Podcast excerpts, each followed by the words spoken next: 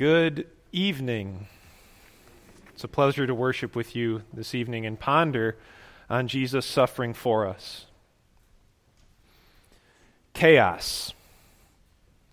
If you would look that word up in the dictionary, one meaning you would find is a state in which behavior or events are not controlled by anything.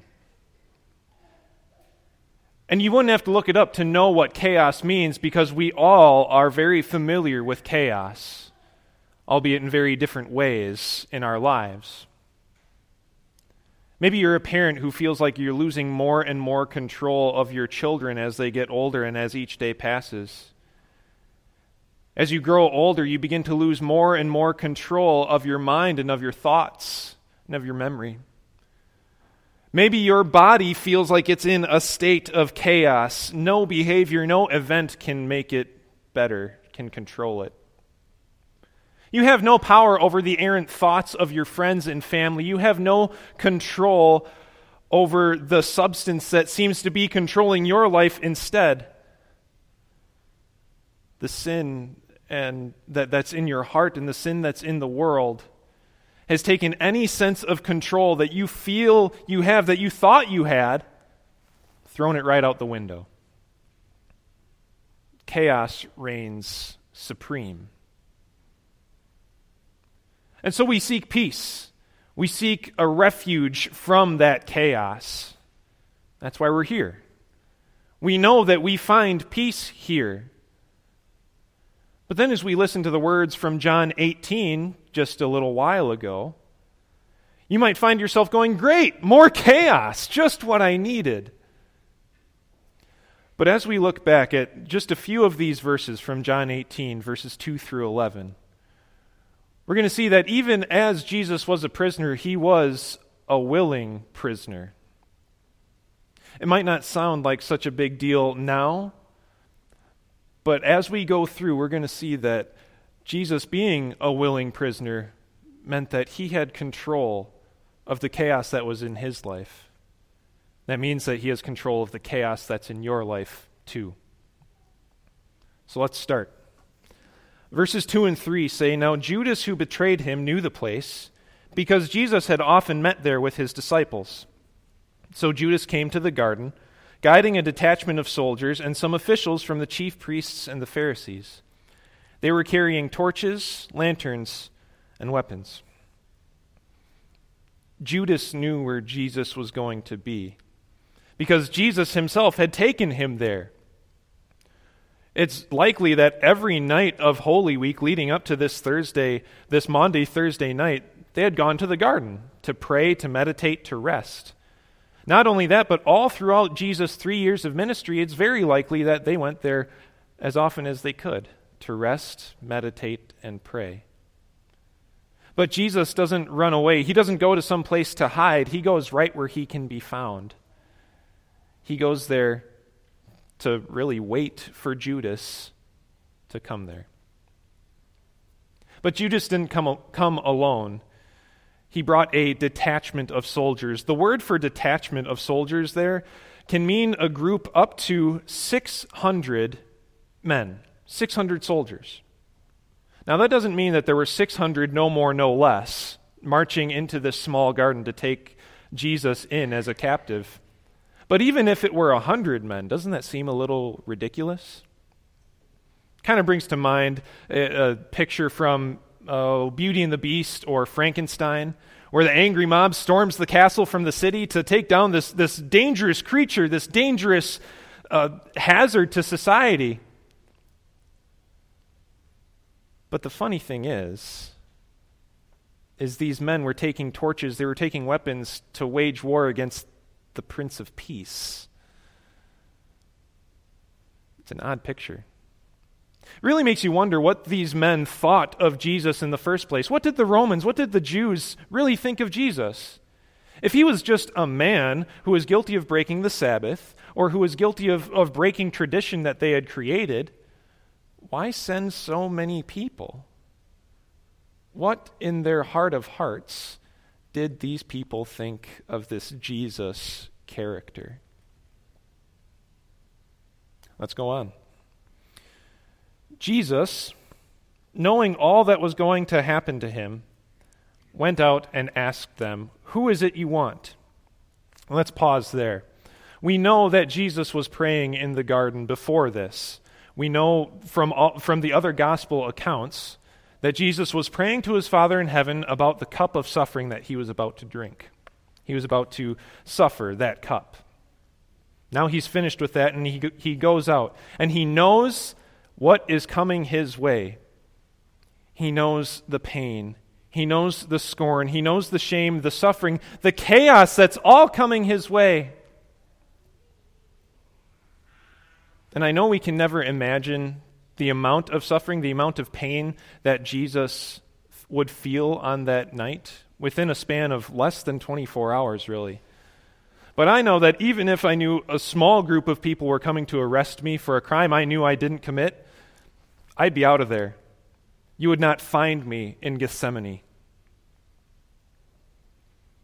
When pain and suffering and chaos come into our lives, what's our reaction? What's your reaction when you have pain and suffering in your life? We don't like to suffer, that's for sure. No one likes pain.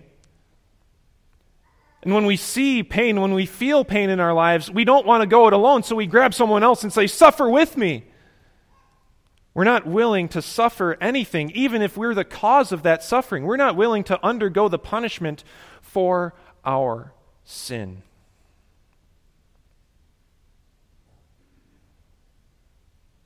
But look at what Jesus did. He went out. He went out to them, even though he never did a thing that deserved punishment, he went out to be punished. Jesus never sinned in his life. That meant he, he never had to be punished. But he willingly goes out to this group.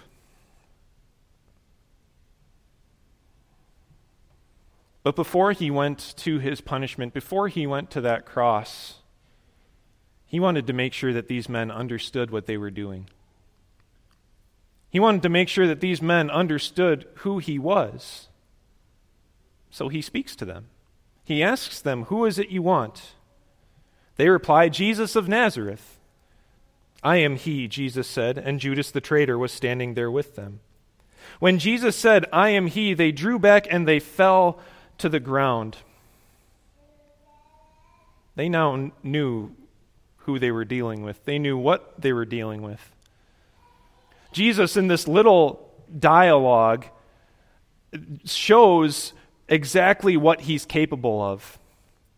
He says, I am, really, in, in the original, he just says, I am. We supply the he, and we want to fill in the resurrection and the life, the light of the world, the, the way, the truth, and the life.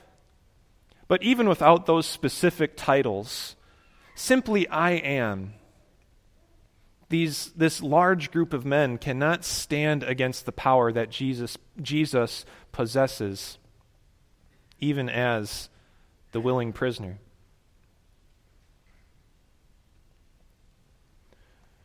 Jesus showed his power there. But I don't think that's the main reason he knocked these men off their feet with his words. When he said, I am, I think that everyone who was in that garden, including the disciples, understood just a little more of what Jesus was capable of and what he was there to do. Jesus very easily could have run away while they were on, on their backs or laying on the ground. He could have run away, but he, he didn't. He couldn't. Jesus could have overthrown that enemy that was coming his way, but he, he didn't. He could have called legions of angels down to, to fight for him. He says that in Matthew's account of this night. But really, first of all, Jesus was in this garden to fulfill prophecy. He fulfilled the prophecy of Isaiah 53, verse 7. It says, He was opposed, or he was oppressed, excuse me, and afflicted Yet he did not open his mouth. He was led like a lamb to the slaughter, and as a sheep before its shearers is silent, so he did not open his mouth. Yes, Jesus showed his power but he also showed his submissive love, the submissive love that was prophesied about right here in this verse. Jesus' power shook the feet of these men, but his love shook their hearts. How vibrant do you think these words of Isaiah were for these men that led the Lamb of God to be slaughtered at the cross? Every time they heard it, they read it, they thought about it, what do you think God was doing in their hearts? Because these were no longer words on a page that meant nothing. They were real actions that were done by a real person that meant everything to them. Think of the Spirit of God working through that action of Jesus, through the words of, of Scripture, all coming together as they go forward from that day. I don't think it would be too big of a shock if, when we get to heaven, we would see a few Roman soldiers, a few Jewish officials with us one day. Jesus wanted them to be there with him. And it all started with him showing his power to shake their feet and showing his love to shake their hearts. Jesus' love is really why he approached this, this mob in the first place. Jesus' love is the reason he came into the world. Jesus' love is the reason he comes into your heart. It doesn't matter the size of the chaos or how crazy the chaos is, Jesus cannot turn away and run from chaos like we do. He has to go into it. He goes into it so he can take control of it with his almighty power more importantly, with his everlasting love. But Jesus' love wasn't just there for the Roman soldiers and the Jewish officials. He shows it to so many other people throughout this account. Let's look at verses 7 through 9. Again, he asked them, Who is it you want? Jesus of Nazareth, they said. He answered, I told you that I am he. If you are looking for me, then let these men go. This happened so that the words he had spoken would be fulfilled. I have not lost one of those you gave to me.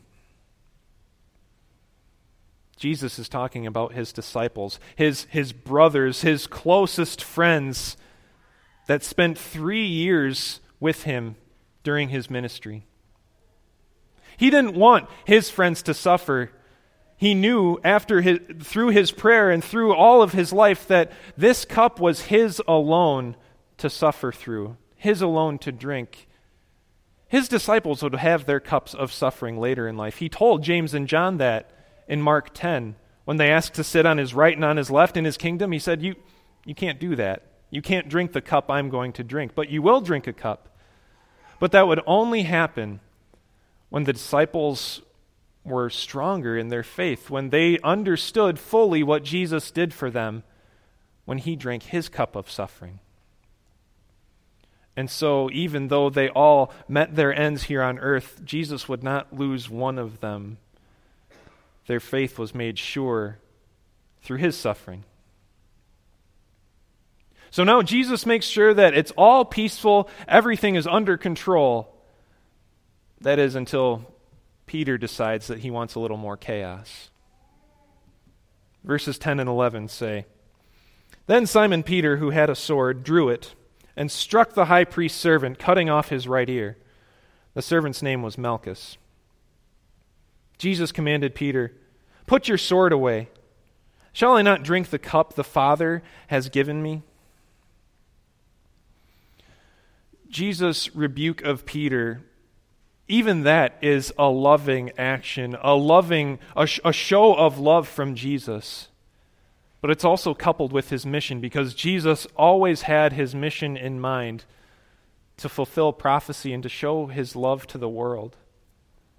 Jesus wasn't done loving people yet. We heard that he healed the, healed the ear of this servant. He showed love to Roman soldiers, to his disciples, to Peter, to an unassuming servant, also that he could go to the cross and drink that cup fully at the cross. There he would show his love to the whole world. he would show his love to you. The Good Shepherd was ready, more than ready, he was willing to lay down his life for you, his sheep. No one could ever take it from him. He would lay it down of his own accord, he would lay it down willingly.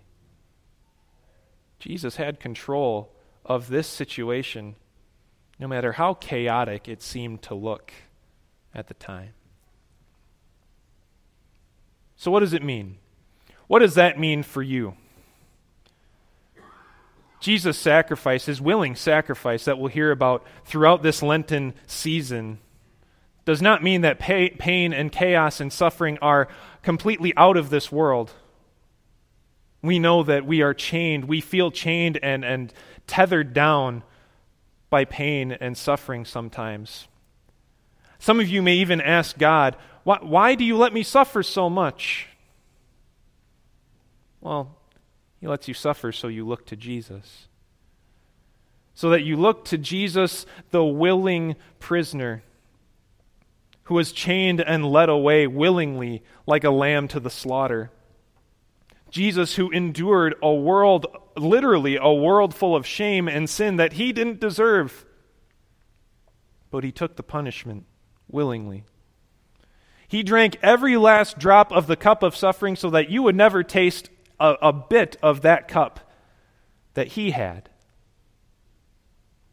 Your Savior loves you. Let his love shake your heart every day and let his power shake your knees and drop to make you drop to your knees in prayer. Because when you pray, Jesus will remind you that even though the world is full of chaos, it's full of sin, he's got it under control. He has you in his ever loving hands. He will not lose you. Jesus went through, came into our suffering so that we can face our suffering head on. The willing prisoner has freed you. He's freed you from sin. He's freed you from pain, from suffering, from death. So now, there will be sufferings, but those are momentary, just like the Savior's suffering was momentary. But the blessings that come from that suffering, they're eternal. They're waiting for you in heaven. They're yours. Amen.